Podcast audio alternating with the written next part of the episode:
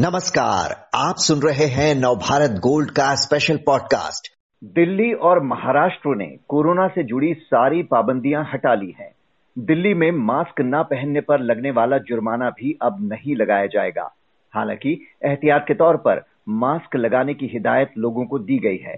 लेकिन जिस तरह से कोरोना दुनिया के कई देशों में फिर पैर पसार रहा है, उसे देखते हुए मास्क हटाने का ये फैसला जल्दबाजी तो नहीं। यही समझने के लिए बात करते हैं दिल्ली एम्स में कम्युनिटी मेडिसिन विभाग के प्रोफेसर डॉक्टर संजय राय से। डॉक्टर संजय, देश के कई राज्यों में मास्क की अनिवार्यता खत्म कर दी गई है। क्या ये सही है? मास्क हटाने में हम जल्दबाजी तो नहीं कर रहे? देखिए कोई भी जब हम इंटरवेंशन करते हैं तो उसका एक क्लियर कट ऑब्जेक्टिव होता है। मास्क पहनने का भी क्या ऑब्जेक्टिव है? जैसे हमें जो मेन उद्देश्य था मास्क पहनने का, वो ये था कि इन्फेक्शन को प्रिवेंट करें। उसके लिए जो है अगर आप मास्क पहनते हैं तो उसका दो तरीके से फ़ायदा होता था कि अगर आप खुद, आपको इन्फेक्शन है तो आप दूसरों को स्प्रेड नहीं करेंगे क्योंकि ये मेनली ड्रॉपलेट से फैलता है। और अगर दूसरों को इन्फेक्शन है और आपने मास्क पहना हुआ है तो उसके चांसेस रिड्यूस हो जाते हैं। बट ये देखा गया सास कोरोना वायरस में कि इसके बावजूद भी जो है, ज़्यादातर लोगों को इन्फेक्शन हो गया। ऑलमोस्ट दिल्ली की बात करें तो सेकेंड वेव के बाद ही मोर देन 90 परसेंट लोगों को इन्फेक्शन हो गया था। हम्म। आज की डेट में जो हमारे पास ग्लोबल एविडेंस है वो ये दर्शाता है कि एक बार नेचुरल इन्फेक्शन होने के बाद आप बेटर प्रोटेक्टेड हैं in terms of severity in terms of your next chance of infection that is the infection होने के चांस आपके कम है। ये दर्शाता है ये। तो हमें जो है बिल्कुल रेशनल होना चाहिए। और ये, जो है, कहीं से मैं, मुझे नहीं लगता कि जल्दबाजी है। एज एपिडेमोलॉजिस्ट जो अगर मैं इसको एनालाइज करता हूँ तो बिल्कुल इसको करना चाहिए। मैं हिदायत दे देनी चाहिए कि हाँ कुछ लोगों को जो अपने आप को हाई रिस्क मानते हैं, उनके लिए ज़रूरी है। अदरवाइज़ मास्क का जो है, अब उपयोगिता उतनी न रह गई है कोविड से बचाव के लिए। बाकी मास्क की उपयोगिता और जगह हो सकती है। कोविड से बचाव के लिए जो है इसकी उपयोगिता उतनी इस समय नहीं है। अभी तक दिल्ली में सार्वजनिक जगहों पर मास्क न लगाने पर पाँच सौ रुपए तक के जुर्माने का प्रावधान था। उस डर से लोग इसे पहनते भी थे, लेकिन अब जब जुर्माने का डर ही नहीं रहेगा तो क्या लोग अपने आप मास्क लगाना चाहेंगे? अभी तक हम जिस तरह से देख रहे हैं, बाजारों में, सड़कों में बिना मास्क के लोग पहले से ही घूम रहे थे, अब तो और भी नहीं लगाना चाहेंगे। जी वही मैंने कहा कि हमें एक उसका क्लियर कट उद्देश्य होना चाहिए और साइंटिफिक बेसिस होना चाहिए। इसलिए नहीं कि हमें कुछ ये करना है। अगर आप गलत प्रचार करते रहते हैं, अगर आप गलत प्रचार करते रहते हैं तो क्या होता है इसका? कि जब ज़रूरत रियल होती है तो नहीं हो पाता है। अब आप देखिए, जैसे आपने कहा कि दिल्ली में लोग मास्क अभी पहनना कम कर दिए दिल्ली में फिर भी कुछ लोग मास्क पहनते थे। जिस कारण से भी, चाहे वो चलान होने के डर से पहनते थे, आप पूरे देश में चले जाइए। मैं यूपी से बिलोंग करता हूँ। कहीं कोई मास्क ऑलमोस्ट वन परसेंट भी लोग मास्क नहीं पहनते थे। ठीक? बट फिर भी केसेस क्यों भी कम हो रहे हैं? और सितंबर में पिछले साल टू ट्वेंटी वन में जब एक लाख के आसपास केसेस आ रहे थे ट्वेंटी में ट्वेंटी वन अप्रैल में में चार लाख केसेस पर डे आ रहे थे। तो क्या उस समय लोग मास्क, अचानक बिल्कुल पहनना छोड़ दिए थे? और उसके दो महीने पहले, फरवरी 2021 में सिर्फ़ less than ten thousand cases आ रहे थे तो क्या मास्क सभी लोग पहन रहे थे? ऐसा नहीं था। तो हमें उसका जो है इपिडोलॉजी समझनी होती है कि ऐसा क्यों हो रहा है और हम्म। कब उसकी ज़रूरत है। अगर आप किसी चीज़ को हमेशा कहते रहेंगे तो रियली जब ज़रूरत होगी तो नहीं लोग यूज़ करेंगे। क्योंकि लोगों को लगेगा कि हम मास्क नहीं भी पहने हुए हैं फिर भी कुछ नहीं हो रहा है। और मास्क पहनने के बाद भी मैं बीमार पड़ जा रहा हूँ। तो सबका एक साइंटिफिक बेसिस होना चाहिए क्लियर कट उद्देश्य होना चाहिए। तो इसलिए जो है कि अचानक मास्क हटाने से केसेस बढ़ जाएँगे ऐसा नहीं है। पूरी दुनिया में भी इसका एग्ज़ाम्पल है अभी जो है आ, कुछ कंट्रीज़ में जब यहाँ पीक था। चार चार लाख केसेस पर डे हो रहे थे। छोटे कंट्री में हिंदुस्तान से अगर पॉपुलेशन देखें तो एक करोड़ से ज़्यादा अगर हिंदुस्तान में केसेस रिपोर्ट हो उस समय उन्होंने सारे रिस्ट्रिक्टेड हटा हटा लिए। उनमें से मैं डेनमार्क का एग्ज़ाम्पल देता हूँ। डेनमार्क ने दो महीने पहले जब हटाया अब ये रिस्ट्रिक्शन तो लोगों ने कहा कि बहुत जल्दबाजी है। लेकिन आखिरकार वहाँ अब केसेस भी इतने नहीं हो रहे हैं। क्योंकि उसका एक बेसिस होना चाहिए। इसलिए नहीं कि सिर्फ़ मास्क पहनते रहिए मास्क पहनते रहिए। तो। ये कदम जो है स्वागत योग्य है। हालाँकि कुछ एक्सपर्ट्स कह रहे हैं डॉक्टर साहब कि मास्क लगाए रखना चाहिए। इससे कोरोना के साथ ही इन्फ्लुएंजा और स्वाइन फ्लू जैसे अन्य संक्रमणों से भी बचा जा सकेगा। अब आप एक्सपर्ट्स का डेफिनेशन जो मैं मैं मैं समझता हूँ कि डोमेन एक्सपर्ट की अगर आप बात करें तो हम्म। जहाँ तक मुझे ये है डोमेन एक्सपर्ट जो संक्रामक रोग के विशेषज्ञ हैं, वो काफ़ी दिनों से ये कहते हैं कि नहीं, इसकी ज़रूरत नहीं है। ठीक है? हाँ बाकी लोग क्या कहते हैं अब एक्सपर्ट्स का डेफिनेशन चेंज करना पड़ेगा, क्योंकि हमें जो डोमेन एक्सपर्ट्स की बात करनी चाहिए, जो संक्रामक रोग देखते हैं, जो इपिडेमोलॉजिस्ट हैं इपिडेमोलॉजी को जो देखते हैं वो ये बाकी लोग जो है ज़्यादातर लोगों को जो है एक्सपर्ट हम कह देते हैं बिना ये जाने हुए कि रियल इनकी एक्सपर्टाइज किस है। हाँ, अगर हमें कुछ जिस पार्ट पर बीमारी हो उसके पास जाना चाहिए तो उसके स्पेशलिस्ट की बात करते हैं। अदरवाइज़ हर आदमी एक्सपर्ट है। पब्लिक हेल्थ में तो हर कोई मेडिकल पर्सन है नॉन मेडिकल पर्सन है डॉक्टर है नॉन डॉक्टर है इंजीनियर है हर आदमी एक राय रखता है। बट ये कोई ज़रूरी नहीं है कि वो राय सही हो।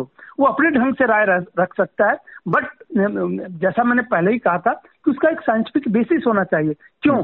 कर देना चाहिए। बट क्यों करना चाहिए? उसका एक्सप्लेनेशन होना चाहिए। ज़्यादातर लोग जो एपिडेमोलॉजी की बात करते हैं एपिडेमोलॉजी की डेफिनेशन नहीं जानते। जी। चीन और साउथ कोरिया समेत कई देशों में कोविड का ये नया वेरिएंट फैल रहा है। वहाँ लॉकडाउन तक लगाए जा रहे हैं।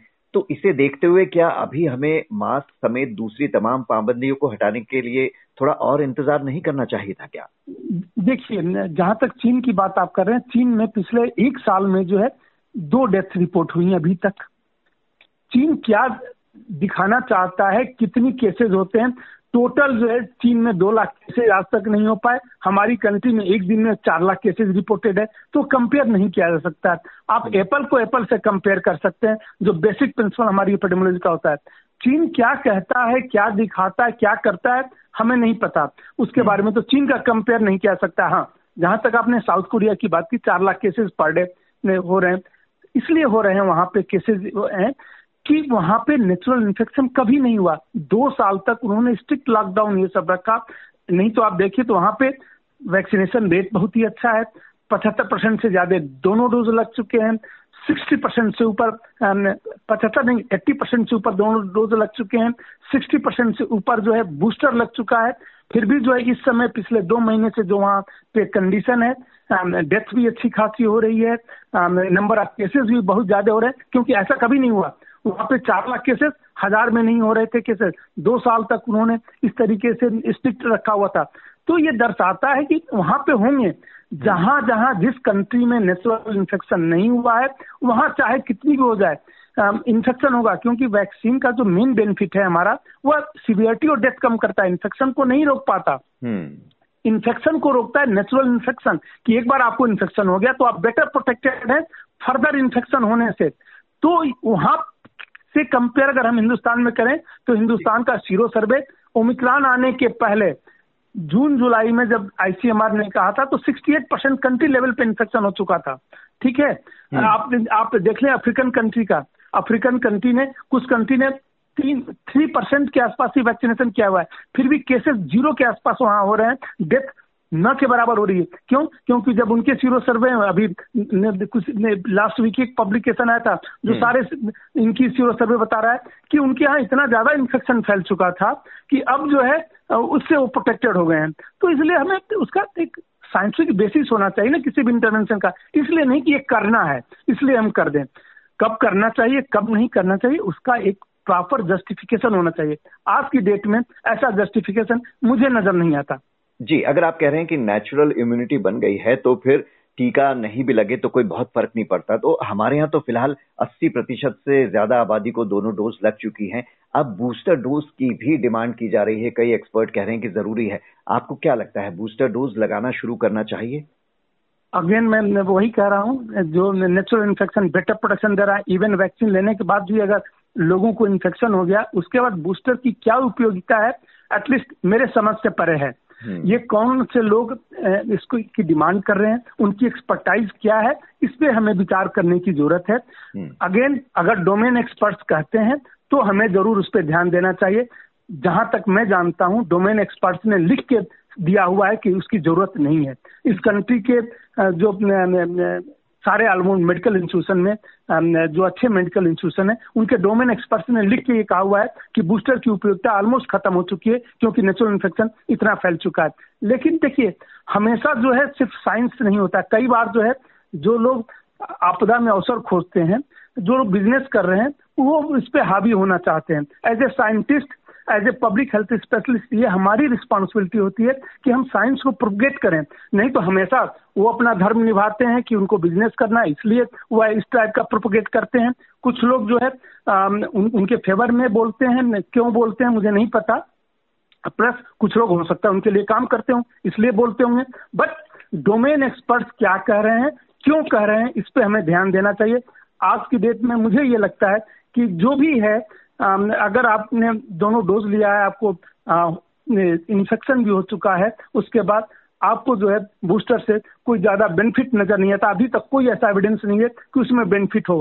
हाँ आप एंटीबॉडीज लेवल अगर मेजर करेंगे तो हो सकता है वो ज़्यादा आएगा और आएगा। क्योंकि चाहे वैक्सीन लें उसके बाद या आप नेचुरल इन्फेक्शन एक बार और आपको हो जाए री इन्फेक्शन हो जाए तो एंटीबॉडीज लेवल बढ़ता रहेगा। जब भी एंटीजन के संपर्क में आएँगे, चाहे वैक्सीन हो या वायरस हो आपका एंटीबॉडीज लेवल बढ़ता रहेगा। बट इसका ये मतलब नहीं कि एंटीबॉडीज लेवल बहुत हाई करने से आप बहुत बेटर प्रोटेक्टेड है और एंटीबॉडीज लेवल कम अगर है तो आप प्रोटेक्टेड नहीं है। क्योंकि एंटीबॉडीज लेवल को मेजर करना एक हिस्सा है हमारी ओवरऑल इम्यूनिटी का। ये बहुत ही कम्प्लेक्स मैकेनिज्म होता है। इम्यूनिटी जो है, सिर्फ़ हम इसको ह्यूमरल इम्यूनिटी कहते हैं। हमारी सेलुलर इम्यूनिटी काम करती है, जो ये दर्शाता है कि इवन अगर आपका ज़ीरो भी एंटीबॉडीज हो गया और अगर आपके पास सेलुलर इम्यूनिटी है मतलब आपके शरीर ने उसको याद कर लिया, जिसको हम इम्यूनोलॉजिकल मेमोरी करते हैं तो फ्यूचर में जब भी उस टाइप का वायरस आएगा तो वो उसको टैकल करेगा। इसी को हम इम्यूनोलॉजिकल मेमोरी करते हैं और हमारे वैक्सीन से लेके नेचुरल इम्यूनिटी सारे इसी प्रिंसिपल पे चलते हैं। समहाउ जो है, शायद हम बेसिक ऑफ़ इम्यूनोलॉजी को भूल गए हैं।